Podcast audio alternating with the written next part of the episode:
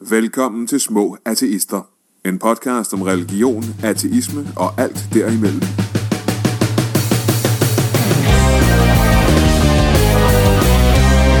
Velkommen til Små Artister, øh, en podcast om ateistiske og humanistiske perspektiver på alt mellem himmel og jord. Jeg hedder Mads Ahola, jeg sidder her sammen med Anders Stjernholm, som sidder overfor. Ja, hej folkens. Hvad, øh, hvorfor, hvorfor laver vi den her podcast? Jeg laver den i hvert fald, fordi at jeg synes, mine synspunkter bliver alt for ofte fremsat i medierne af nogen, som ikke er mig.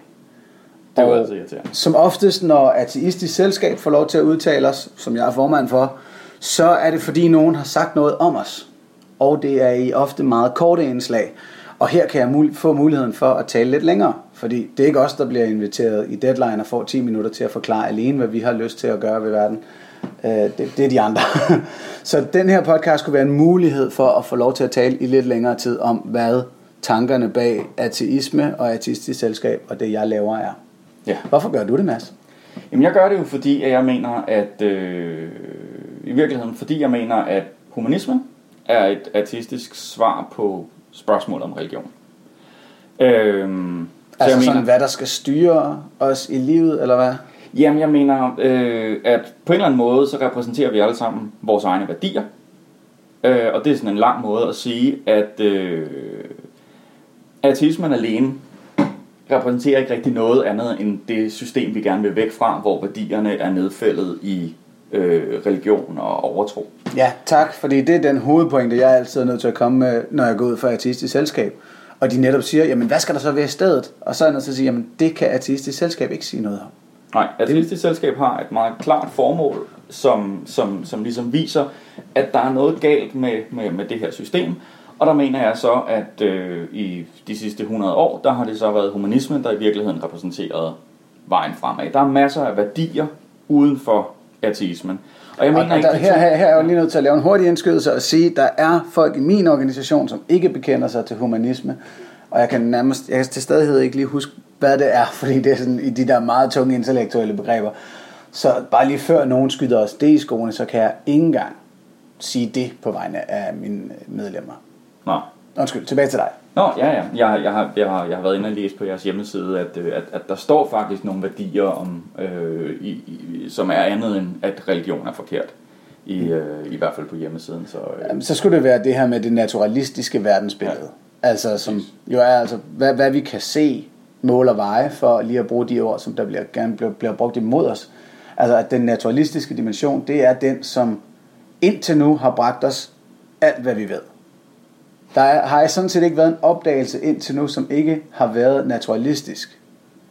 Og derfor synes vi, at den burde vi lægge mere fokus på, når nu empirien er så stærk. Og det er ikke det samme som at sige, at naturalismen vil give os svar på alting at fremover, at der ikke vil komme en anden dimension end naturalismen måske i vores vidensbegreb fremover. Men indtil nu ja, er indtil det nu. den, der har ramt, og teologien har givet os meget, meget lidt. Præcis. Og der er det så, jeg mener, øh, når jeg siger, at jeg er humanist, så er det de første, der rigtig faktisk helt forstår, hvad det er, det drejer sig om. Og derfor så mener jeg, at det er relevant at sige ateistisk humanist, hvis man sådan vil være helt præcis, men, men, men humanismen som bevægelse er ateistisk, og er et ateistisk modsvar til spørgsmål om religion. Og, øh, og derfor sidder jeg her for ligesom at, øh, at komme med det bidrag. Og så i øvrigt, fordi jeg godt kan lide at lave radio. Jeg synes, det er skide skægt. Men øh, det- den her podcast skal ikke kun handle om at komme med lange ord Nej, og lange forklaringer. Vi Nej ønsker, så også at, lave den alene. vi ønsker også at forholde os lidt til, til tidens aktuelle religionsdebat, de nyheder, der er, og vi ønsker især at tage os af spørgsmål fra lyttere. Mm-hmm. Må vi håbe på, at vi får en hel del. Vi har samlet nogle spørgsmål op på sociale medier. Jeg ved, du allerede har en lang liste, Mads. Ja, jeg kan fortælle, at øh, vi er oppe på 32 spørgsmål, i, i, eller spørgsmål, kommentarer og emner, folk gerne vil have, vi, øh, vi forholder os til. Øh, og det drejer sig jo simpelthen om alt fra øh, mening med livet til, hvad er det med Bertel Hårder. Øhm, og Ja, det, det sidste er marginalt nemmere at svare på end det første.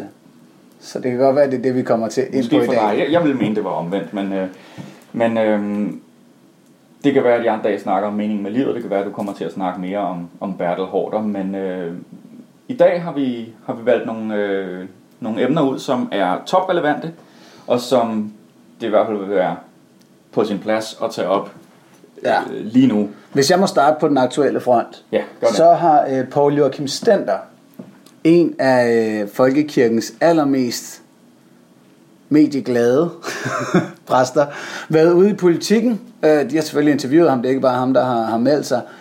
Og, og fået et længere interview, hvor han fortæller om, hvordan at han mener, folkekirken er den sidste skanse imod åndløshed, som er en klassiker i teologisk begreber, materialisme og mangel på poesi. Og derfor er folk, der melder sig ud af folkekirken, desertører. Og det er en krigsretorik, han har brugt i mange år. Og han har også Okay. skrevet breve til, til en mand, der meldte sig ud af hans sovn og skrev, Per, du deserterer, når du gør det her. Og det er fordi Paul Joachim oprigtigt mener, at folkekirken er det eneste sted, du kan kæmpe imod materialisme og mangel på poesi. Mm. Og det synes jeg sådan set er det, det mest alvorlige i hans udmelding. Det er den her utrolige mangel på kulturelt udsyn. At han ikke kan se, at der er mange andre muligheder. Mange andre skanser. At, mm. at du kan melde dig ind i et politisk parti, eller du kan være med i en NGO, eller bakke op om Amnesty og så videre. Der er mange måder at bekæmpe materialisme, eller prøve at kæmpe kampen for at have mere poesi i hverdagen, eller nogle af alle de her åndelige ting, som Paul Joachim han næsten kun ser i sin egen tro. Ja, jeg vil jo sige, at øh, fra min tid i, i rollespil, der fik jeg da dækket stort set alle de der ting. Altså, jeg mener, det, hvad betyder åndløshed? Jamen, og det er jo det, som, som jeg, jeg foretrækker ordet spiritualitet, fordi at vi skriver 2016, og Ja. fordi at, at kirken prøver meget den her åndløshedsargument om, at hvis ikke du tror, så er du åndløs allerede. Mm. Og det er jo også sådan en, en todeling, en dikotomi, som jeg synes er dybt uretfærdig, og pådutte folk, der vælger ikke at tro på den lutherske evangeliske tro. Ja. Øhm, men jeg synes, det er utrolig vigtigt det der med, at det er så snæver en kulturforståelse. Og det er lidt det samme, apropos hvad sker der for Bertel Hårder, som jeg ser hos ham. Når jeg har talt med ham og været til møde hos ham, så er det den der med, jamen folkekirken er jo så god, så god, så god, så god, så god, så hvorfor har du noget imod den? Og han kan slet ikke se, hvordan at det vi egentlig arbejder for, det er en, en mere pluralistisk samfund, hvor du får lov til at vælge helt frit, og hvor vi ikke har en favoritreligion fra statens side af. Nej, man kunne sige, at jeg, jeg, jeg vil sige, hvis folkekirken er så god, hvorfor, altså, hvorfor, hvorfor er den så fastlagt på nogle dogmer? Du, du var i, i tv på et tidspunkt med en præst, som, hvor du spurgte ham, skal man tro på genopstandelsen for at være medlem af folkekirken? Og, og præsten sagde ja. Skal lige sige, der var to præster, og mm. den anden præst sagde nej. Nej, han sagde ikke nej. Jeg, jeg, jeg har lige set det igen. Nå, okay. Jeg, jeg fik hørt hende men, halvt men nej. snakkede lidt udenom i virkeligheden. men det kunne godt tolkes som en nej, Mm. det, det hun sagde, men hun sagde ikke nej. Og der kan jeg sige, at det her det optager vi øh, onsdag den 20. september, og Nå, her ja. til morges fik øh, Paul Joachim Stender spørgsmål, om man skulle tro på Gud for at være med i Folkekirken, mm. hvortil han svarede nej. Han synes da endelig, at man godt kunne være med alligevel. Øh, det samme har Rasmus Jarlov, han har godt nok ikke præst jo, været ude og sige, at det kunne man sagtens, fordi det er et kulturelt fællesskab. Og det er jo ganske tydeligt, at der er nogle fløje i folkekirken. Der er nogen, ja. der stadigvæk har den her forståelse af kristendom, at du skal stå på, tro på Jesus' genopstandelse. På ham som Guds søn. Øh, og det er jo lidt et problem at have den holdning, hvis man ønsker at bevare institutionens størrelse. Fordi det er kun en fjerdedel af danskerne, der tror på det, hvis det mm. stadig er en fjerdedel. Og så er der så en helt anden fløj, som siger, at jamen, du skal bare have en idé om det, eller så videre. Eller som Rasmus, som jeg spurgte i det tv-program, du har ret i øh, præstens lektie på TV2 Øst, han sagde jo, at selv hvis du ikke kan mærke, at du tror på Gud, så tror du stadigvæk, for det er noget Gud sørger for. Mm. Hvilket jeg uden indpakning vil kalde noget sofistisk sludder. Og bare en undskyldning for, at du ikke skal melde dig ud. Det er bare en avanceret måde at give sig selv ret, ikke? Jo, altså hvis, hvis tro skal til at være så abstrakt og umulig en størrelse, at du ikke engang kan mærke, om du tror, så er vi ude i noget fjol. Noget rigtig fjol. Det er i hvert fald, det, det, det, det er sit helt eget ord, ikke? Altså, Du skal der- bare stole på, at du tror på Gud, uanset om du kan mærke det eller ej. Det er eddermame med noget. At, undskyld, der blev jeg, jeg kan også huske, at jeg blev simpelthen sur, fordi det, det er bare forsøg på at værve flere medlemmer til menigheden. Sådan noget der. Eller prøve at stoppe blødningen. Ja, men i virkeligheden, så, så det, det- virker som om, de forsøger at levere en undskyldning for de mennesker, der bare godt kan lide et kirkebryllup. Øhm, mm. og, og juleaften, måske, hvis der er nogen, der kan lide det. Øh, altså, Eller ønsker jeg, jeg elsker bare jul. danskhed eller eller, elsker, ja, eller et eller andet. Ikke? Og så ligesom give dem en undskyldning for at blive ved med at være medlem af Folkekirken. Og sige, men det, det er okay, fordi det i virkeligheden, så tror du på Gud, men du ved det bare slet ikke selv. Mm. Øhm, der, var en, øh, der var en masse monopolet for et års tid siden, hvor en, en, en, en, en kvinde skrev ind, at, øh, at, at hun overvejede kirkebryllup, men hun troede virkelig ikke på Gud, men hun havde virkelig lyst til at tage det her kirkebryllup, fordi det var den kirke med hele hendes familie og alle de der ting. Og jeg kunne så godt forstå den der følelse, hun havde. Og så sidder der en af de her øh, øh, verdensstjerner i, øh, i, i monopolet og, og udbreder sig vist med, at, øh, at, at, øh, at måske var det slet ikke noget problem, fordi hvis hun nu, når hun nu sagde, at hun ikke troede på Gud, men at hun havde lyst til et kirkebryllup, så havde hun måske alligevel en tro et eller andet sted. Og det var den der formulering der. For, nej, altså det, at du bliver bestukket med et flot lokale for billige penge, så længe du har betalt din kirkeskat, Nej. er ikke det samme som at tro. Det er bestemt ikke det samme. Og det at respektere øh, familiens øh, forventninger, og det at respektere traditioner og alt sådan noget, er ikke det samme som at tro. Men mindre det, vi taler om, er at tro på traditioner. Og tro på mennesker og slægter og alle de der ting, som vi også går og tror på, uden at det er religiøst. Og det er jo faktisk der, hvor jeg, jeg kan have mere respekt for de præster, som oprigtigt ønsker at sige, at det her, det er stadig doktrinen, troen i vores kirke, så den skal du helst i hvert fald være med på. Snarere end dem, der ønsker at bevare forretningen for kirken, hvilket jeg synes efterhånden, at ganske mange af dem fokuserer på. Uh, og jeg kan ikke helt finde ud af, hvor Paul Joachim Stender ligger, fordi han på en gang så er han meget, meget udtalt omkring sin egen tro, og hvad han mener, troen kan bidrage med. Og samtidig så siger han så, at du gerne må blive hængende, selvom du ikke selv tror. Og det, det, det synes jeg er lidt, lidt dobbeltmoralsk, for at være ærlig. Men Det kan være, at han kunne kalde, altså han kunne vel også øh, låne kirken ud til fredagsbøn. Øh, hvis ikke Det skal er jeg ikke vigtigt- sige, om han er det typen, der gør. om man tror på, øh, på Gud, så, så, altså, så er vi over i noget mere sekulært. Men så er vi jo netop på vej mod den udvikling, som jeg tror mange kunne være fan af, at vi laver folketempler. At det ikke er en folkekirke, men et, et folketempel, hvor alle religiøse grene kan få lov til at låne lokaler og afvikle deres ceremonier. Ja. Men øh, hvilket i sidste ende betyder, at øh, det flyvende spaghetti monster folkene også må komme ind, hvis ellers de bliver godkendt som trosamfund. Jamen altså, den, gang, den, den dag, der er øh, fyldt med, med pirater oppe i den otkantede på, øh, på Frederiksberg Runddel, det, det vil være en stor dag i mit liv. Der må jeg også indrømme, så havde, ville jeg også have det meget fint. Men, men det er det der, og, og det er den ene fløj, tror jeg faktisk, af Folkekirken, der, der godt kunne se os gå den vej. Og det synes jeg også er, en- et eller andet sted en ret seriøs teologisk vinkel at tage. Det der med, jamen hvis du oprigtigt, du er blevet præst, du er, har valgt at læse teologi, det er fordi du gerne vil blive klogere på, hvad en Gud, hvis der er en sådan, ønsker af os, eller har sat af rammer for vores, vores levevis. Hvis du har den interesse, så kan jeg ikke forstå, at du ikke har læst Koranen. Så kan jeg ikke forstå, at du ikke bor dybt i alle religionerne og prøver at finde ud af, hvad alle de mennesker, der igennem verdenshistorien har påstået, at de har talt med Gud, har meldt, at denne Gud har sagt. Fordi hvordan kan du være sikker på, selvom Jesus åbenbart var den sidste profet, ifølge kristendom, hvordan kan du så være sikker på det? Undersøg det dog. Mm. Og det er jo det, som et folketempel faktisk vil ud, sende af signal, at nu tager vi det seriøst, den her pluralistiske religiøse søgen, Ja. hvor vi, vi simpelthen fortsætter religionernes evolution, og siger, at der- der må kunne komme noget fælles ud af det. Der sker jo også det med mange, når de læser teologi, at de holder op med at tro på Gud. Det er derfor gudsbeviserne bliver værre og værre, fordi at man skal jo, altså hvis man i løbet af sit teologistudie, det er trods alt seks år, det er lang tid i den almindelige menneskes udvikling, og der kan ske mange ting. Man kan for eksempel gå hen og blive ateist undervejs. Og så er det jo altså vigtigt, at hvis folk bliver hængende på det der studie, at man giver dem en undskyldning for stadigvæk at gå hen og blive præst. Sige, jamen, så tror du på det gode, eller du tror på, at der er en mening med livet, og det er det, du kalder Gud. Eller, altså, der er alle mulige vage, vage formuleringer, som man kan blive ved med at, og, øh, og, og bygge videre på, uden egentlig at tage stilling til, hvad er det, du tror på, og hvorfor tror du på det. Mm. Øhm, og der, altså, der har jeg jo lidt, lidt, øh, lidt, lidt omvendt af dig den konklusion, at, at når der er så mange præster, der allerede er ateister, og der er så mange medlemmer af Folkekirken, der allerede er ateister, og Folkekirken i øvrigt siden ja, siden kongens tid jo har været øh, haft sådan en, en form for statsmonopol. Der var engang tvang, øh, tvungen medlemskab af folkekirken. Øh, synes jeg egentlig, den tilhører øh, os, folket. Ja, du for Øh, bevarelse.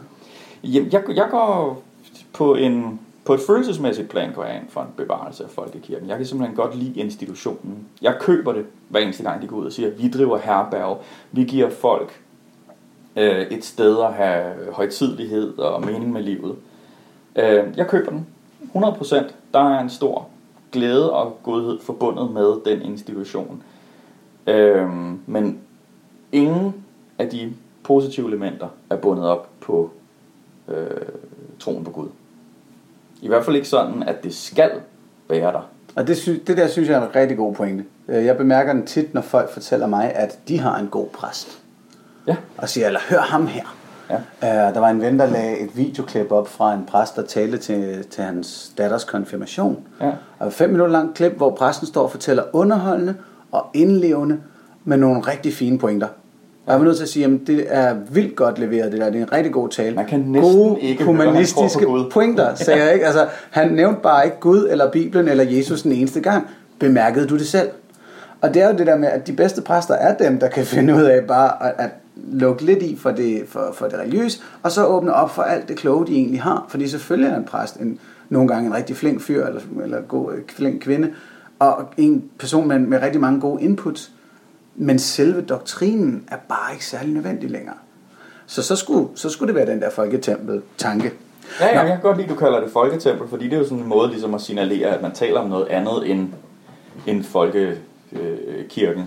Øh, mm. Kirke betyder jo virkelig mest bare en forsamling, så altså, Ja. potato, potato. Så skulle det jo netop være det der med, altså hvis vi skal have et sted, hvor vi kan kæmpe imod åndløshed og mangel på poesi. Udover bibliotekerne og, og rollespilsarrangementer og Udover alle de andre steder. irske bodegaer, og ja. hvor vi ellers kæmper mod åndløsheden. Så skulle man jo netop åbne op for, at jamen, så kan en, en no-videnskaber med, med en interesse i mindfulness også få sin taletid inde i Folketemplet, og andre kan få lov til at komme med fuldstændig jordnære betragtninger inde i Folketemplet og sige, jeg tror, jeg kan bidrage til vores spirituelle syn gennem det her. Ja. Og så kan alle pendulsvingerne selvfølgelig også få deres tur på sæbekassen. Det må de også godt for min skyld, hvis det kan blive sådan et, et, øh, et, et forgyldt foredragsrum, øh, fordelt ud over hele landet. Mm. Øhm, Så også så længe, at inputsene må mødes med kritik, uden at man bliver kaldt ud for at komme med kritikken. Ja. Altså, og det er jo det, som virkelig er min hovedanke, og grunden til, at jeg gør, hvad jeg gør, det vil jeg gerne have på plads her i starten også, at det handler om at sørge for, at markedet for idéer er fuldstændig frit, og at alle idéer bliver behandlet lige. Og når vi går ind og har en religion, der bliver statsstøttet på den her måde, og når vi har en anden religion, hvor man påkalder sig, at man ikke må kritisere profeten, Mohammed, så har vi nogle idéer, som ikke kan blive kritiseret frit, og som dermed får en form for forrang eller helle i forhold til de andre idéer. Og så skævvrider du markedet for idéer, og dermed skævvrider vores mulighed for udvikling. og der sagde du lige to virkelig gode ting. Åh, jeg, det sødt. jeg, jeg, jeg er sikker på, at, at, at den med, øhm, med, med Mohammed, øh, der er masser af materiale i den, men det, det vender vi tilbage til med en senere artikel. Øhm, den med folkekirken, hvordan den er understøttet, det har vi slet ikke nævnt. Og det ved jeg slet ikke, hvor meget folk øh, ved. Men, øh, men, men, men lige for tiden bliver der jo lavet et, et forskningsprojekt, det første af sin art, der er ved at kortlægge, hvad folkekirken egentlig koster. Og om den, øh, så vidt jeg ved, er det også et formål at prøve på at kortlægge, hvad er det så, den gør for samfundet, og hvordan indgår den i samfundsøkonomien som sådan. Mm. Og når folkekirken påberåber sig, at folk kan jo også bare melde sig ud, men så er de selvfølgelig åndsløse og alt sådan noget, men, men, men det står dem jo frit for. Øhm, og de kan jo altid lave deres eget humanistiske samfund, og så kan de drille humanistisk samfund og artistisk selskab med deres lave medlemstal. Så må man jo lige sige, at folkekirken får jo opkrævet sit medlemsgebyr over skattebilletten på baggrund af øh, udsagn og gerninger, der bliver gjort af 13-14-årige, eller øh, gjort mod øh, spædbørn. Øhm, så det vil sige, at folk bliver jo lullet ind i et system, og de får ikke et brev, hvor der står, advarsel, du er nu fyldt 18 år, du betaler nu kirkeskat, eller endnu et brev, der hvor der står, sæt kryds her, hvis du ønsker at fortsætte med at betale kirkeskat, nu er du myndig, nu er det din egen beslutning. Der er ikke mm. nogen af de der foranstaltninger, så det vil sige, kirken får en masse serveret gratis allerede der. Og alligevel får den jo en massiv statsstøtte til præstelønninger, som ikke går fra kirkeskatten, men som går fra fællesskatten, fra muslimer, fra ateister, fra humanister, fra hinduer, fra olieborplatforme og hvad ved jeg. Og for samtidig en del af dens markedsføringsbudget dækket i DR. Altså, Nå ja. Det er jo ikke kirken selv, der betaler for at transmittere alle de her gudstjenester og så videre, og halvdelen af P1's sendeflade. Der er rigtig mange ting i folkekirkens økonomi, som jeg også vil elske at grave ned i. Men jeg synes faktisk, vi skal prøve at gå lidt videre, fordi jeg vil gerne holde det her på en time. Det synes jeg er bedst. og vi skal over til nogle af de lidt, lidt hårdere hardliner, nemlig moder Teresa, Ja. som her for nylig blev helgenkåret, eller hvad kalder man det? Ja. Slået til helgen Helgenkåret. helgenkåret af den katolske kirke Ja. for alt hendes arbejde.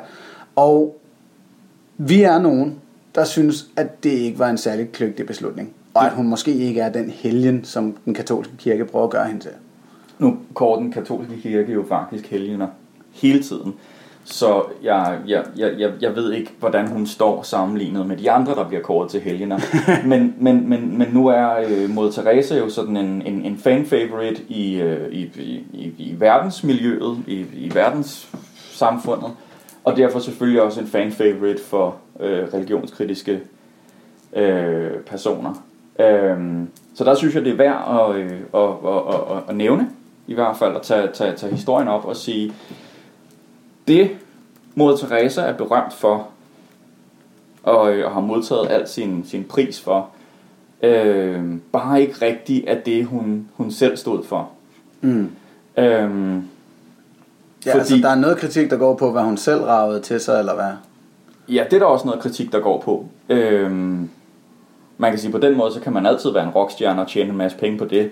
Øh, men, men, men det ærlige ved at være en, en koksniffende rockstjerne er selvfølgelig, at folk ved, at man er en koksniffende rockstjerne, og det betaler for et show. Vi kan sige, at den overordnede kritik er det her med, at, at hun fik penge for at lave en masse øh, øh, hospicer, hvis vi skal kalde det det, eller mod Ja. Hjem for, for fattige og døende. Ja. Og så modtager de en masse donationer, fordi de tager sig af fattige og døende, men det har nu vist sig, at rigtig mange af de her mennesker fik bare lov til at dø i smerte. Mm. Det der så er forsvaret, det er fra et teologisk katolsk synspunkt, så er den her smertefulde død faktisk måden at komme tættere på Gud. Ja. Men samtidig så er man nødt til at tænke, hvad skulle I så bruge alle pengene til? Ja. Ja, og, og, øh, og man kan sige, at sagen rager lidt, øh, rager lidt dybere end det. Der, der er lavet, for nylig lavet et kanadisk forskningsprojekt, der har, øh, der har taget alle kritikpunkterne op, og, og, øh, og alle øh, de øh, prisninger, der, der ligesom har været af hende op. Og, og det viser sig, at, at de ting, som hun er berømt for, er stort set alle sammen øh, fuldstændig øh, tomme. De fleste mennesker tror, hun, hun hjalp de fattige. Det gjorde hun ikke. Hun, hun, hun hjalp kirken. Jamen, det, det er Øh. lidt vigtigt at sige jo, altså hvis Gud findes i den udformning, som moder Teresa troede på, Ja. ja. så har hun hjulpet de her fattige mennesker med at dø på en måde, der skaffede dem sikre billet til himlen. Ja, måske. Men det er et- Det, er slet ikke sikkert, fordi mm, det var slet ikke dem alle sammen, der konverterede, mens de var i hendes, øh, hendes varetægt. Der Der har, på den måde, men det er bare, men uanset hvad, nu prøver jeg at forsvare ja. moder Teresa her, det er et skal aller du have helvede det for. stort vis. Ja. Der er temmelig mange visser, der skal, der skal gå i opfyldelse for, at det hun gjorde var, var med sikkerhed positivt. Ja, der, er, øh, der er bestemt det. Øhm, nu var jeg lige ved at øh, tage tråden. Nu er du undskyld, hvis jeg afbryder. Altså, du var på vej hoved i, i det her med ja, hendes fokus på lidelse Ja. som en, en del af troen. Og, Ja. Og der var jo faktisk, vi, vi annoncerede, at vi ville, vi ville tage det her op. Og, øhm, og der, der var jeg ude og spørge efter, om der var nogen, der havde øh, ting at sige til, øh, til Moder Teresas forsvar. Om Der var, der var, jeg tror, min, min kække kommentar var, om der var nogle katolikker på linjen, og, og som jeg skyndte mig ud og undskylde med det samme, at det selvfølgelig ikke er en... Øh, jeg vil ikke tage for givet, at katolikker bakker op om mod Teresa, øh, eller at man er katolik, hvis man gør. Øhm, og jeg øh, fik svar fra, øh, fra Johan på, øh, på Facebook, som, øh, som var inde og skrive et langt indlæg om øh, hans personlige katolicisme og, Øh, hans syn på kirken, og hvordan den i virkeligheden har i hvert fald 24 forskellige grene, og celibat ikke findes i dem alle sammen. Han, øh, en masse vigtige ting, øh, som vi ikke kommer ind på alle sammen her. Øhm, det vigtige, han skriver, og, øh, og som jeg godt kunne tænke mig at kommentere på, det er, øh, det er de, de, de linjer her. Øh, der mener jeg, skriver han, men uanset hvad man måtte mene om mod Teresa, må være fair at dømme hende ud fra, hvad hun havde øh, som mål at gøre. Hendes orden var ikke en medicinsk orden. Hendes orden var ikke et katolsk hospital, hvor man prøvede at redde så mange liv som muligt. Havde det været det, havde kritikken været helt retfærdig. Hendes arbejde fokuserede på at give syge og fattige uden håb en værdig afslutning på livet, og naturligvis var målet også, at det ikke skulle være en øh, lille organisation i Indien, men at organisationen med tiden ville vokse sig større og kunne arbejde med samme mål flere steder i verden. Vi taler om store grupper af fattige og syge mennesker i fattige dele af verden. Vi taler ikke om lande med offentlig sygesikring eller gratis behandlinger. Mod Teresas virksomhed kan nok i mangel på bedre sammenlignes med et hospice, og man kan vel ikke kritisere et hospice for at være et dårligt hospital. Så jeg tror, at meget af den kritik, der har været øh, og er af Mor Teresa, ikke sker inden for den kontekst, hun levede i. Hendes syn på ledelse ligger fjern fra et vestligt ateistisk syn på ledelse, og hendes mål med arbejdet var langt mere hospiceorienteret end hospitalsorienteret. Der er desværre meget udbredt nyere tids ateisme, især Dawkins og Hitchens og company, at man tager noget religiøst ud af den religiøse kontekst og putter det ind i en ikke så religiøs kontekst, mens man dømmer og latterliggør det religiøse. Nå, øh, for lige at tage fat på, hvad jeg synes, der er øh, hvad kan man sige, øh, rimeligt ved det, Johan siger, og hvad der er mit svar til det. Så vil jeg sige, Johans pointe med, at katolicis, en, en, en katolsk helgen selvfølgelig skal dømmes ud fra nogle katolske kriterier, af hvilket der åbenbart kan være mange forskellige syn på, hvad det er. Men paven har et, og han har valgt at sige, ud fra de her kriterier, er der tale om en helgen her. Så kunne man, så, så vil jeg sige, det er fint nok, det er jeres klub. Øh, I har godt nok en milliard medlemmer, og I har indflydelse over hele verden, så jeg synes, vi har lov til at kritisere jer på verdens præmisser. Men jeg synes langt mere, at vi, har, vi er forpligtet til også at være kritiske som borgere i den her verden, fordi når folk giver penge til en organisation som Moder Teresas, fordi at de tror, hun hjælper de fattige, og når folk gang på gang fremhæver mod Teresa som sådan et eksempel på, hvordan religion gør noget godt, øhm, så gør den jo altså ikke noget godt i den her verden. Og hvis den næste verden, hvad der er min tese, ligesom ikke rigtig findes, så gør de slet ikke noget godt. Til gengæld gør de så en masse skidt. De tager folk ind i et hus, hvor folk så tænker, nu får jeg den hjælp, så holder jeg op med at lede efter ny hjælp. Mm. De modtager penge, som folk gerne vil give til velgørenhed, som måske ellers ville gå til andre velgørende formål, formål, hvor der rent faktisk vil blive gjort en forskel i den her verden. Ikke mindst altså penge, som donorerne har for nogens vedkommende troet gik til egentlig hospitalsvæsen. Ja, men, men det værste er næsten, at hun bliver også givet, nu er den, er den næsten øh, fuldstændig tom for betydning, ikke? men hun bliver givet Nobels fredspris. Øhm, fordi at den her myte ligesom har fået lov til at blomstre, og, og, og stiller sig op og i sin, sin tale erklærer, at den største trussel imod verdensfreden er abort. Øhm, og, og vi taler om en dame, som også sammenligner øh, og siger, at øh, enhver form for øh, prævention og alt sådan noget er, er fuldstændig det samme som abort set med, med, med, med hendes katolske øjne. Så det vil sige, at vi, vi, vi taler altså om, at, at kondomer og p-piller og spiral og øh, folk, der får klippet sædstrengen og øh, hvad der ellers findes, det er alt sammen ligesom bliver puttet ind i den her kategori, som på en eller anden måde bliver sammenlignet med at være den største trussel imod verdensfreden. Øhm, og det synes jeg er et lidt skævt syn på virkeligheden. Ja, ja det, det kommer vi ikke om, at det er ikke nogen trussel Nej, og på nogen måde. Vi kan diskutere moralen i det igen, hvis din Gud findes, og han har de her holdninger til prævention, så er det forkert, at folk gør det her. Men hvis ikke, så er det en relativt hamløs forbrydelse i forhold til de andre trusler. Det må man sige, og, og, og, og så kan jeg jo ikke lade være med at trække en tråd til, at, at, at når hun nu har været med til at promovere kirkens syn på prævention, så har hun været et, et lille tandhjul i hele det der spil, som jeg synes har et kæmpe ansvar for AIDS-katastrofen i Afrika. Og, og, og det kan virke lidt øh, flat, når man sidder her som øh, rig, overvægtig dansker og, øh, og, og, og, og græder snart over millioner af afrikanere, der dør. Øhm, men hvis man gang imellem prøver at forestille sig, at det jo ikke bare er millioner af mennesker, der er døde af, af AIDS i Afrika på grund af det her, men det er en million enkelt historier, og hver eneste af de historier har spillet sig ud fra et liv, der kunne være blevet til noget, til en tragisk afslutning, så synes jeg, det er...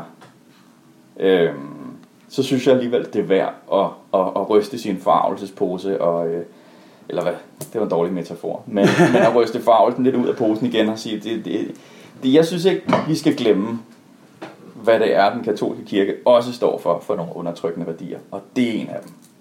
Yes. Nå, Hvis jeg Så fik jeg sagt videre, og Yes. jeg har lyst til at lave en kobling først, som er tilbage til Paul Joachim Stender, fordi du spurgte, om, om han gik op i islam, og han er faktisk en af dem, der aldrig nævner det. Mm. Men der er jo ganske mange, især i de her tider, som ligesom prøver at, at fortælle folk, at folkekirken er en form for boldværk mod det globale problem, som islam lige nu udgør. Mm. Og lad os endelig lige tage den.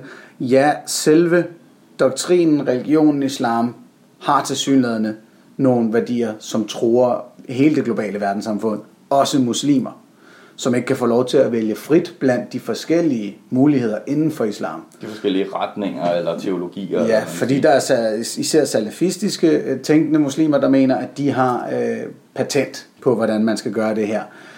Og vi har i Danmark også, øh, som David Træs for nylig kunne melde, øh, en form for, for, for filosofisk hierarki i nogle muslimske øh, menigheder. Især var der en gymnasielærer, der fortalte om, hvordan at når han stillede et etisk spørgsmål i en dansk undervisning ud i klassen, så holdt de muslimske elever sig fra at sige noget, indtil den elev, som havde den stærkeste tilknytning til den lokale moské, ligesom udtalte sig. Fordi han var stærk, stærkest teologisk, og dermed også filosofisk etisk nærmest. Og sådan et låst hierarki hæmmer jo lidt folk fra at udvikle sig. Ja. Nå, men, men tilbage til det her med folkekirken som værn imod islam. Jeg er simpelthen nødt til, jeg kan ikke se det her med, at, at en bestemt anden religion skal være det bedste våben mod en, en, ja, en tredje religion, eller en, den første i det her tilfælde. en Folk der, der, folk, der bekæmper ild med ild, har nok aldrig rigtig prøvet at slukke en ildbrand. Ja, jeg, jeg foretrækker også analogien med, at hvis du gerne vil have færre Brøndby-fans i verden, så dur det ikke at tage S-toget ud til Brøndby Strand og stå og vifte med et FCK-flag. Det bliver de ikke mindre glade for deres klub af. Du er nødt til at sætte dig ned tålmodigt med dem og forklare, at Superligaen ikke er særlig høj kvalitet fodbold. og at du kan få meget bedre fodbold andre steder. Og det er egentlig- Fortæl mig om fodbold, Anders.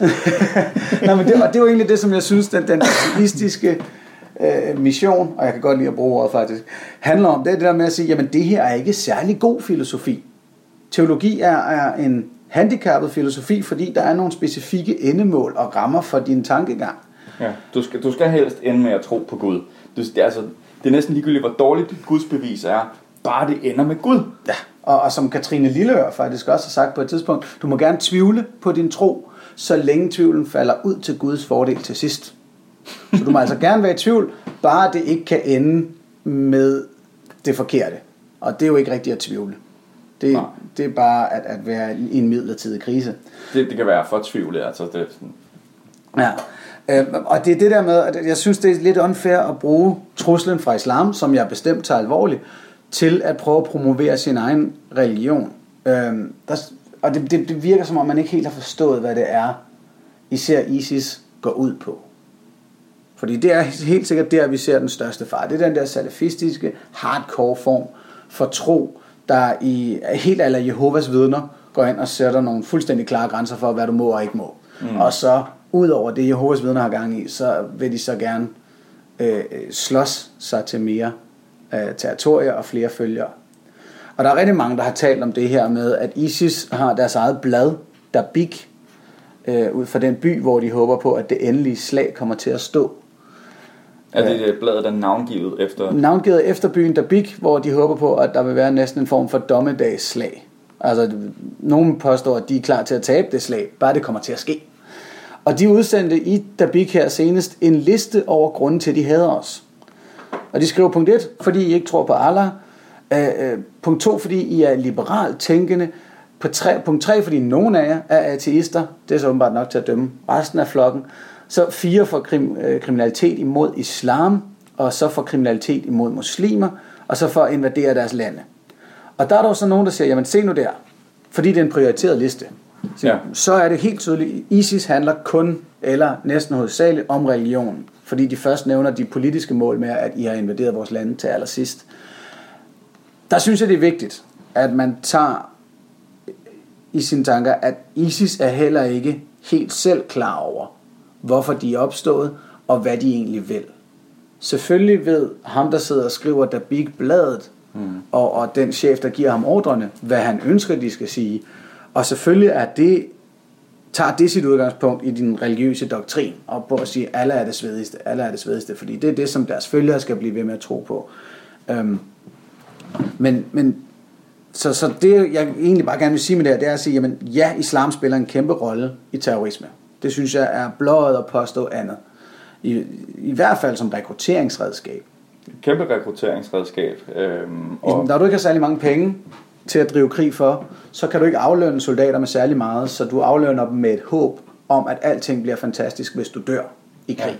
Ja. Det brugte vi også dengang, vi var vikinger. Det er et smadret smart redskab. Øhm, og selvfølgelig har hele doktrinen en god måde at sætte ISIS og de, de mennesker, de får ind i deres territorie i den her også dem rolle.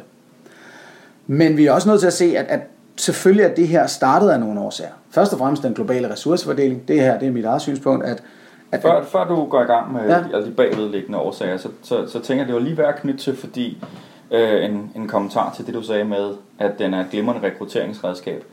Øhm, fordi mm, der er ligesom to fløje i, inden for religionskritik, og der er typisk dem, som synes, at islam får fløjelshandskerne for meget, og der er typisk dem, der siger, at øh, is, islam ligesom skal være prykkelknæppe for, øh, for, for alle problemer. Øhm, der er ligesom øh, et problem ved begge de forklaringsmuligheder. Jeg kan godt lide at prøve at kigge på det enkelte. Og, og noget af det, man kan sige, det er, at til, for at forsvare islam, det er, at, at, at det er altså meget få vers, der bliver plukket ud og brugt af de her terrorister som rekrutteringsredskaber. Det ikke på ingen måde behøver at repræsentere øh, religionen. Øhm, og det vil sige, nej, det kan man sagtens sige, øh, hvis, det, hvis det er en minoritets hvis det er en minoritets sharia, hvis det er en minoritetslov eller et eller andet, der, der, der, der gør det her, så er det selvfølgelig ikke en særlig god repræsentation for, hvad den religion rummer. På den anden side, så, så det, at der er et vers i Bibelen, i det gamle testamente, der siger, at man ikke må lade hekse leve, var et glimrende rekrutteringsredskab for inkvisitionen og for heksebrændinger og for lynchninger og, og for alt muligt.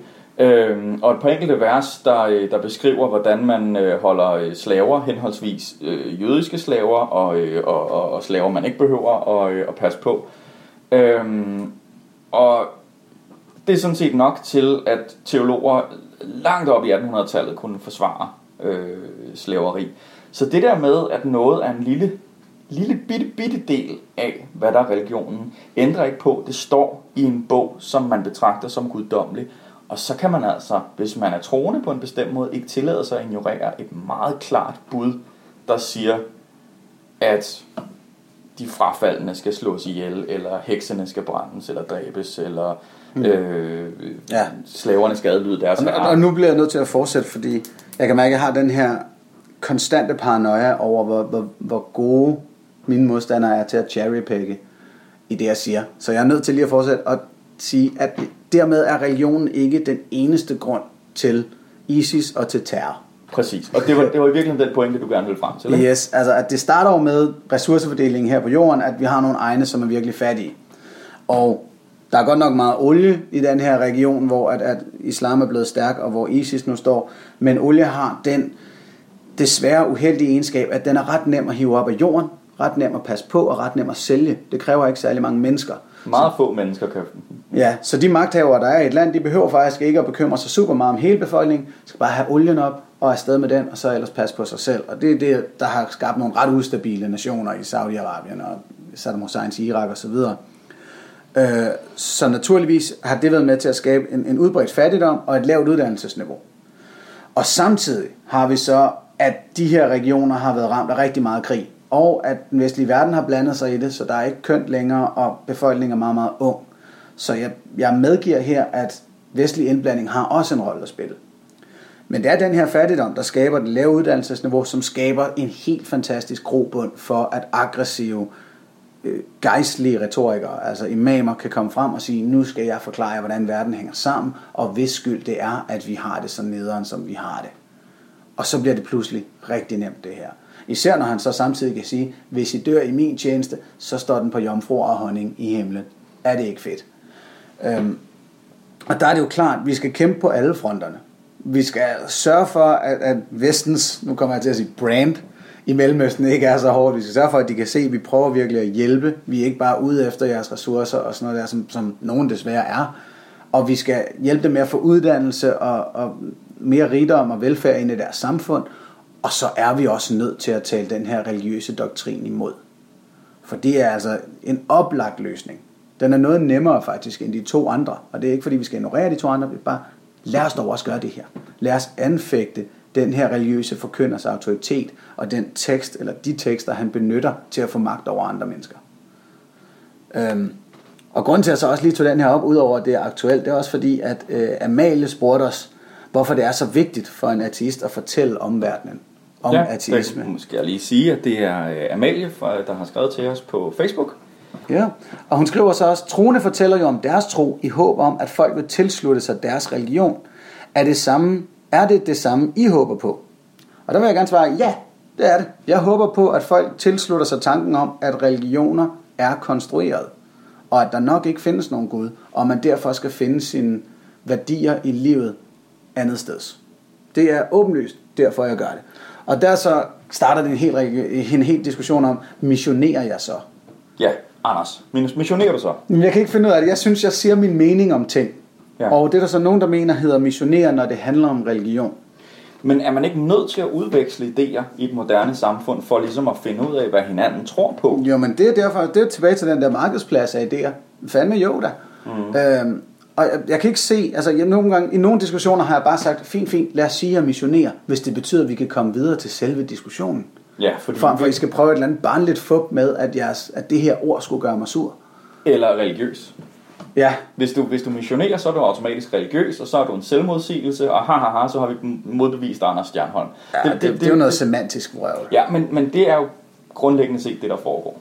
øh, Hver eneste gang det der Ja. argument bliver, øh, bliver smidt på banen. Ikke? Man forsøger på, at, at, at, på alle mulige kløgtige måder at kalde øh, ateisme for en aggressiv religion, hørte mm. vi for nylig.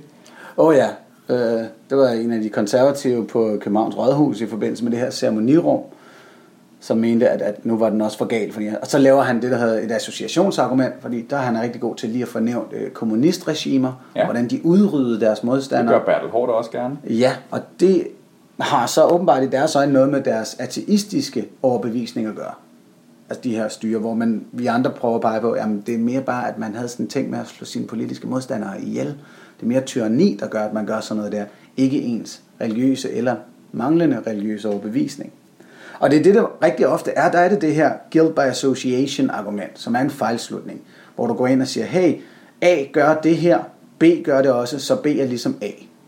Ja. Øhm, jeg plejer sådan, for at sætte den på spidsen, sige, jamen, hvis Anders Breivik sorterede sit skrald, vil det så være et argument imod det? Og sige, nå, du sorterer skrald, var? Ligesom, Ligesom Anders Breivik, ja. hvad, hvad tænker du på? Altså, det er, sådan noget, det er et idiotisk argument for at sige livet. Og, og nogle gange så hører jeg det så også, når folk siger, nå, jamen, så mødes I ateister i forsamlinger, var? Nå, synger I måske frem en sang, var? Ligesom nede i kirken, så er I ligesom religionerne jo. Og man er nødt til at sige, nej, det at mødes i forsamlinger er ikke en religiøs adfærd. Det at synge sammen er ikke en religiøs adfærd. Det er noget religiøst. Det er adfærd, som religionerne benytter sig af. Men den er ikke derfor religiøs. Og det der, det der associationsargument, det skal til at stoppe. Ja. Og jeg kan godt forstå, at menigmand gør det, men jeg gider ikke at høre det fra biskopper, præster eller ministre. De bør vide bedre. Politikere ved altid bedre, end de siger. Er det ikke sådan? Det, er- jeg, jeg tror det ikke i Bertel Hårds tilfælde. Han, han virker oprigtigt ikke som en, der sidder og manipulerer sig til, til den her fejlslutning. Ja. Altså du ved, logiske fejlslutninger handler i højeste grad om ens egen tankegang. Det er ikke så tit, at det er afsenderen, der med vilje laver en fejlslutning for at snyde modtagerne. Som ofte snyder man bare sig selv. Op, op, ja, så, men altså, two can play this game, kan man sige, fordi øh, hvis man ligesom tager nogle, tager nogle skridt, så kan man sige, kan Bertel Hårder, kan han vide, at alle, der sagde, at de var kommunister i kommunistregimet, at de var kommunister, at de var ateister? Kan, kan han vide, at de ikke troede på Gud? Mm. Og det vil jeg så sige. Hvis du nu ikke vil svare for mig, så vil jeg sige, jeg svarer for dig, Anders. Nej, det, det, det kan han ikke vide. Og så kan vi jo, altså så er det jo bare at spole tilbage og kigge på alle de kristne regimer og kristne konger og alt sådan noget gennem tiden. Og det gider jeg med vilje ikke at gøre. Og alle de mor og alt muligt, der, der er foregået der, og så sige, giver det den samme guilty by association til øh, kristendommen, som han her vil give til ateismen. Og der vil de fleste kristne vel forhåbentlig sige nej, og, og, og så skulle den helst ikke være længere. Det er også derfor, jeg synes, at det her med at hive den spanske inkvisition op, eller lignende, det, det er noget fjol. Jeg vil høre om, hvad, hvad religionerne gør i dag. Hvor de er nået til i dag. Ja. Men det er fordi, du er sekulær. Du mener, at, at, at, at religionernes historie, det er jo også bare historie, det er menneskelig udvikling og alt sådan noget.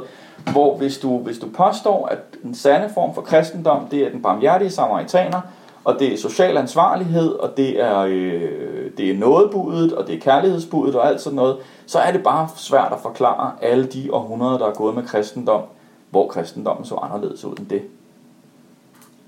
Og Ja. så, så kommer man sådan en, så, så var det ikke rigtig kristendom dengang. Men det tror jeg altså, de troede dengang. Øhm, det gik ja. de faktisk ret meget op i mange steder. Lad os, Så ja, så lad os tale om, hvad folk rent faktisk tror på nu, og hvor de gerne vil hen. Fordi det er jo i virkeligheden, øh, hvad kan man sige, det vigtigste humanistiske budskab, det er, hvor vil vi egentlig gerne hen med verden i dag? Ja, og lad mig i den forbindelse egentlig tage et spørgsmål op fra Jannik Lund. Øh, med risiko for, at det lynhurtigt kan blive tungt at høre på det her. Han skriver, hvordan vi definerer spiritualitet? Er der et bedre ord, man kan bruge? Og nu kigger jeg over på dig, Mads, fordi jeg bruger lige nu ordet spiritualitet, og jeg gad godt at finde et bedre. Ja. Øhm, jeg har også gået lidt on and off med at bruge det, fordi jeg synes, det er et godt ord. Jeg synes, det dækker enormt bredt, fordi det er vagt. Og, Mm. og det er også svagheden ved det, fordi så siger folk, jamen jeg ved ikke rigtig, om jeg er religiøs, men jeg er spirituel. Det er sådan en klassiker, der er importeret fra USA. Mm. Øhm, men jeg synes, jeg, jeg synes ikke, jeg er blevet klogere, før jeg så spørger folk, hvad de mener. Ja. Og hvis de så fire ud af fem gange, så svarer de ting som mening med livet og følelsen af, at, øh, at naturen er skøn, og øh, når jeg kigger i mine børns øjne og ser glæden, og, og, og alle sådan nogle mærkelige, underlige ting, som alle og enhver kan glæde sig over, så tænker jeg, at det er et virkelig unyttigt Ja, begreb altså det, det, har, det, den måde. det har sin indbyggede klodsethed i det, at, ligesom med åndelig, at der er spirit i ordet. Ja, som er ånd, som er sjæl. Så man har en eller anden tanke om en, en sjæl eller en form for entitet uden for vores naturalistiske dimension. ja Det ligger i ordet.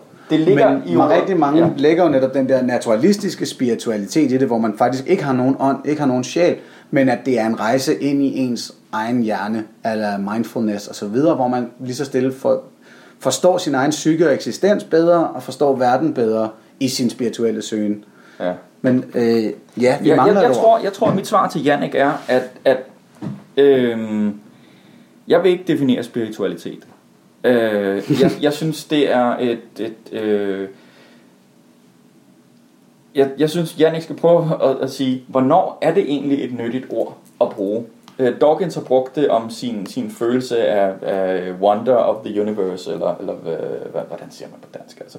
Øh, at det er også en form for spiritualitet. Men lige så snart man bruger det, så er der jo altså en stor, så, så halvdelen af lytterne hører noget med Gud og noget med en sjæl. Ja, altså Og- der, der synes jeg jo, at øh, Carl Sagan nailede den.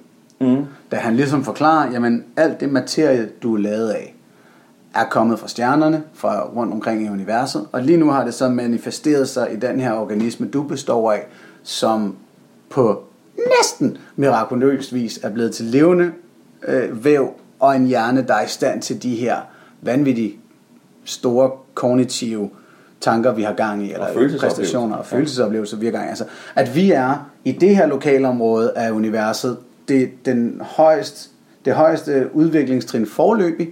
Der er forhåbentlig andre steder i universet nogen, der er længere fremme end os. Men det betyder så, at vi er dem lige her inden for de nærmeste lysår, der har en be- den bedste idé om, hvad universet er. Så som Carl Sagan siger det, we are a way for the universe to understand itself. Ja, og det synes jeg i virkeligheden er rigtig fint. Det er en sindssygt flot sætning. Jeg elsker den, men den, og fordi den har bare indbygget den der ydmyghed i, jamen, vi ved så også kun, hvad vi ved. Og der er ikke nogen grund til at gå i gang med at himle op om gætterier. Om, hvad der var på den anden side af Big Bang, eller om, hvad en eller anden har tiltænkt det her univers skulle skabes for. Og især ikke på vores lille planet osv. Og det er, i mangel på et bedre ord, den spirituelle dimension, jeg synes, vi skal have kommunikeret ud. Ja. Jeg synes, Jannik, du skal blive ved med at bruge ordet øh, spirituel, men jeg synes, at lige så snart du har sagt det, så skal du prøve at sige på en anden måde, hvad det er, du mener. det er svaret ja. for brevkassen her. Det var, det var faktisk det var rigtig godt læst, fordi det er det, vi lige har gjort i fire minutter. Og vi er ikke engang noget øh, særligt langt. Altså, det kan også være meningen med livet, eller mm. det kan være alt muligt andet. Ikke? Øhm, hvad der gør mig glad. Det er jo også min spiritualitet. Skal vi ikke lige fortsætte i Janniks øh, ordspørgsmål så, som noget af det gør. sidste her? Fordi han skriver så også, er ateisme en god betegnelse for nogen, der ikke tror på Gud? Øh, og han, han spørger lidt yderligere, har det den rigtige effekt, og giver endelsen isme ikke et præg af livsfilosofi eller tro, jævnfør Bertel Hårders udtalelser? Har ateisme et imageproblem, og er der nogle gode alternativer til det ord? Det er mange spørgsmål, Jannik. Nej, men det er fint, fordi de er i samme tråd, og vi er nødt til at sige, at ateisme er en fremragende betegnelse for nogen, der ikke tror på Gud. Ja, fint. Teister, det er folk, der tror på en eller flere guder. Ateister, det er folk, der ja. ikke køber og, den Og det er, der, det er der, han går galt med det der med isme. Det er jo, fordi det er jo ikke en ateisme, hvis jeg skal gå øh, helt etymologisk, øh, eller hvad, hvad det nu hedder til værks. Ja. Det er jo en ateisme. Teismen er ismen i det her. Ja. Så du er ikke tilhænger af teismen. Ja, For ellers du afviser en isme. Ja, så det jo, ellers ville, hvis, hvis ateismen skulle være en isme i sig selv, så ville det være ateisme-isme. Ligesom hvis du er anti, hvis du er, hvis din overbevisning er antinazisme, så er der ikke som sådan nogen isme i det, andet end du synes, nazisme virker rigtig fjollet. Godt sagt. Nå, men, altså, men han har fuldstændig ret i til gengæld, at der er jo rigtig mange, der lægger i det, at vi har en livsfilosofi eller en tro på ikke at tro, som Bertel Hård også kalder os. Ikke? Mm. Og at der er et imageproblem. Og Det der er, er der, er, der er rigtig mange, der har prøvet at komme andre ord på det, fritænker eller det forfærdelige brights, Ja, bright. som, som er simpelthen for arrogant. Øhm, og jeg, jeg er sådan lidt træt af nu at, at skulle prøve at finde på et pænere ord for, hvad jeg er. Og, og ateisme er defineret ved modstand mod religion. Ikke bare, at man er, altså, man er ligeglad selvfølgelig, men den her politiske kamp, som ateisme, og kulturelle kamp, som ateisme også er, den er vi nødt til at tage på os med lige præcis det ord. Så du mener, at man, du mener, at ateisme også signalerer en modstand? Øh, politisk ateisme gør. Ja. Og kulturel ateisme. Så jeg Altså, hvis du er medlem af ateistisk selskab, så går du aktivt ind og prøver at modarbejde religiøs magt. Yes. Hvis du bare er en hverdagsateist, der er herlig glad, så, så er du selvfølgelig ikke som sådan imod noget. Du tror bare ikke på påstande om guder. Så der er hverdagsateisme og aktivistisk ateisme. Det er en god skælden i hvert fald. Øhm, så Det det så der er med... humanistisk ateisme, det vil jeg lige sige, og det er, det er hvor hele vores vælger. Har jeg sagt det før? Ja, det, det. men men, men der, der er sikkert gode alternativer. Jeg nægter, jeg, jeg er bare efterhånden træt af at prøve at bruge dem, fordi folk ser som ateister. Det jeg ønsker, det er at få ateist og ateisme, om end det faktisk ikke er anisme, som du siger, brandet som, som noget helt normalt at være. Faktisk nok det hovedparten af voksne danskere er. Ja. Små ateister. Så er vi mod enden på vores første udsendelse af podcasten Små Ateister. Vi kom lidt rundt omkring øh, en lille smule Bertel Hårder. Faktisk ikke for meget, synes jeg. og vi fik talt lidt om folkekirken, lidt om islam, lidt om katolikkerne. Synes vi har spredt den godt rundt. Ja. Humanistisk ateisme, politisk ateisme, kulturel ateisme. Vi, vi håber ikke, vi har forvirret folk for meget med alle de her begreber. Øhm, men det fede er jo, hvis I er det, så skriv til os inde på Facebook. Ja. ja, vi vil gerne øh, have kontakt med øh, vores lyttere, vi vil gerne have input. Øh, I kan øh, enten skrive en e-mail, I kan øh, finde os på Facebook, det er små ateister med dobbelt A i stedet for Å. I kan også finde os øh, under samme navn på øh, Twitter. Vi vil gerne have kommentarer, vi vil gerne have spørgsmål, vi vil gerne have kritik. Øh, og hvis I mener, at I kan tilbagevise nogle af de øh, ting, som vi sidder og siger, eller har et øh, religiøst indspark, som I mener vil have værdi for udsendelsen, øh, så skal I ikke holde jer tilbage. det er ikke sikkert, at vi når det hele i næste udsendelse. Det gør vi nok helt sikkert ikke, men vi, øh, vi, vi bliver ved. Og, øh, så Jeg vil vi gerne smide en teaser op. Jeg lover, at vi kommer til at tale omskæring i næste udsendelse. Spændende. Ja, den, den, fordi det kunne vi selv, måske vi, du og jeg lige frem være lidt uenige om. Ja, lad os prøve. Øhm, så kan I like os. Øh, I kan, vi kommer til at ligge på øh, iTunes, så I kan subscribe derinde. I kan skrive en anmeldelse.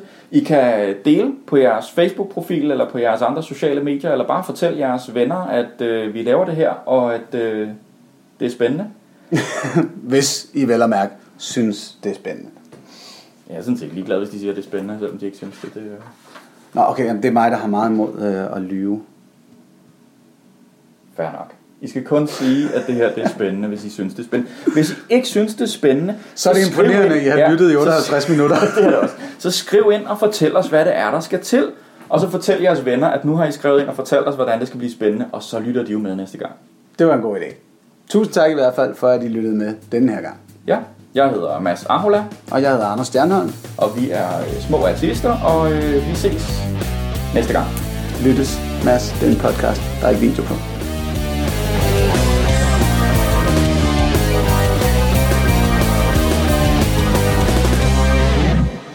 Ved.